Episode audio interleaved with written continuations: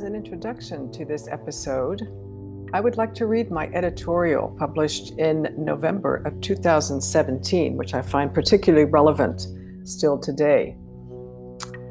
Writing once again from Washington, D.C. for this issue and through the prism of a particularly polarized Washington, which is facing the aftermath of two massive hurricanes that hit Texas and Florida, Harvey and Irma, respectively, I was very attentive to hear General James Mattis speak as he stood in front of the White House in a solemn proclamation following Kim Jong un's 50 megaton hydrogen bomb explosion, which caused a 6.3 Richter scale earthquake.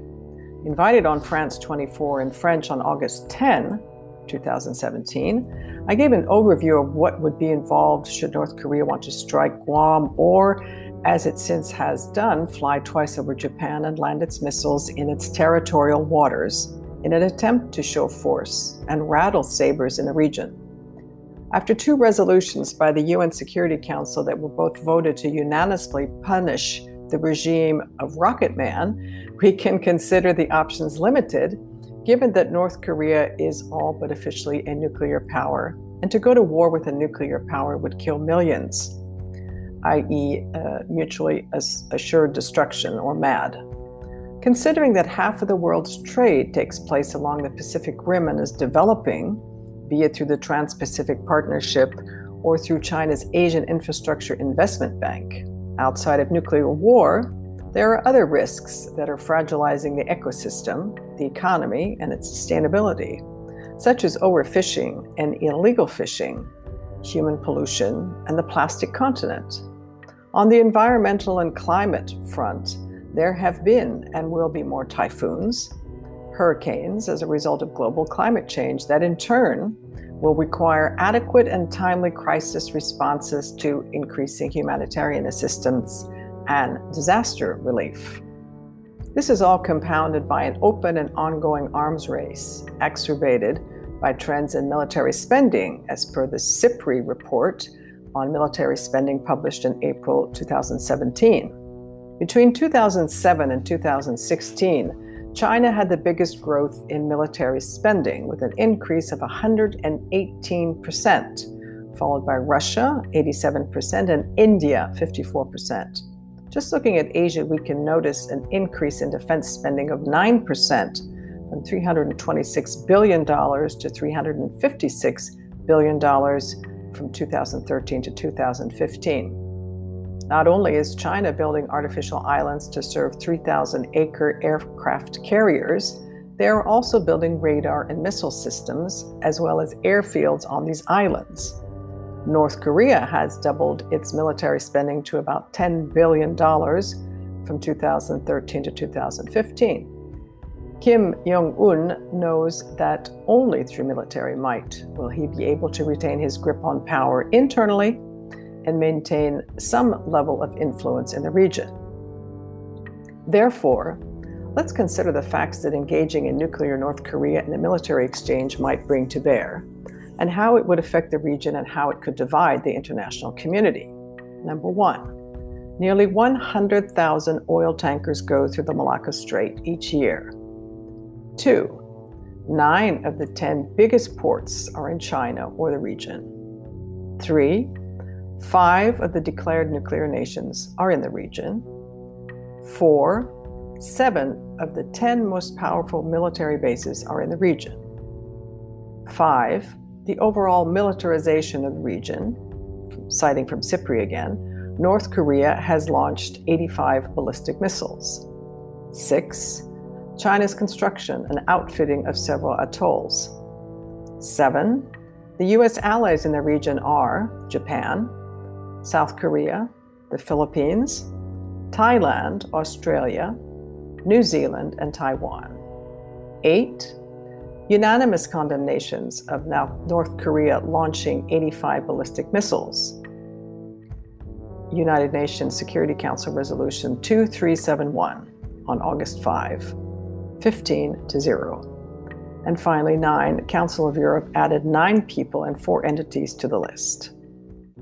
I still remember Dmitry Medvedev's, Medvedev's statement on, at the 2016 Munich Security Conference when he said, that we are in a new Cold War, and that this year, 2016, reminded him of 1962. And as Admiral Stavridis so aptly pointed out in this article in Foreign Policy, and I quote, it's not so much the strength that we have to fear, but the weakness and what will happen if the regime fails, the country implodes, to create massive destabilization on the Korean Peninsula. Everything that the US troop presence on the 38th parallel has been trying to avoid for the last five decades. Will this crisis lead to the acceptance of South Korea and Japan having their own nuclear defense forces? They are both presently under the protection of the US nuclear umbrella.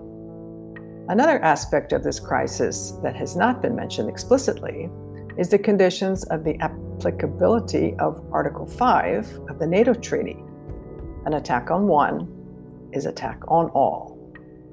How will North Korea's powerful neighbors to the north, Russia and China, deal with this latest crisis or threat?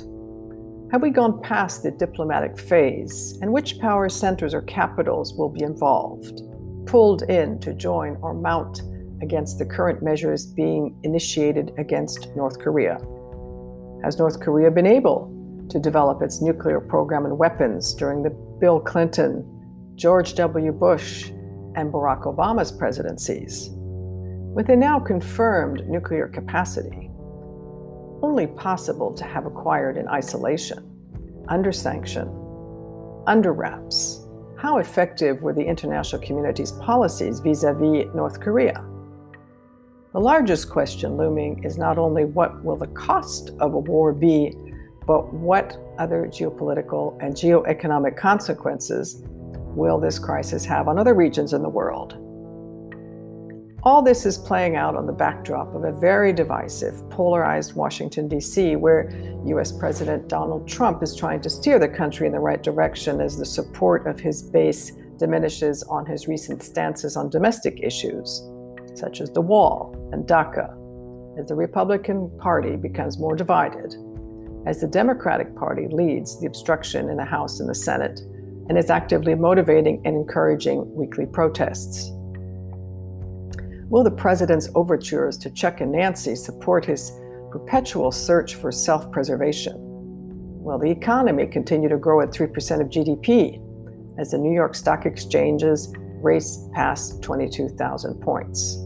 Optimism is back, jobs are being created, consumers are spending again, wages are going up, but what is worrying is that the occupation in the workforce is at its lowest levels since 1977 at 62.7%. With Brexit and challenges facing Europe as detailed by the President of the European Commission, Jean Paul Juncker, in the State of the Union of Europe, with Russia leading the offensive against ISIS in uh, Syria, and with China flexing both its military and economic muscles in the Pacific, are we not seeing once again the quest for spheres of influence by the great three powers? Was Dmitry Medvedev correct in seeing a new Cold War coming?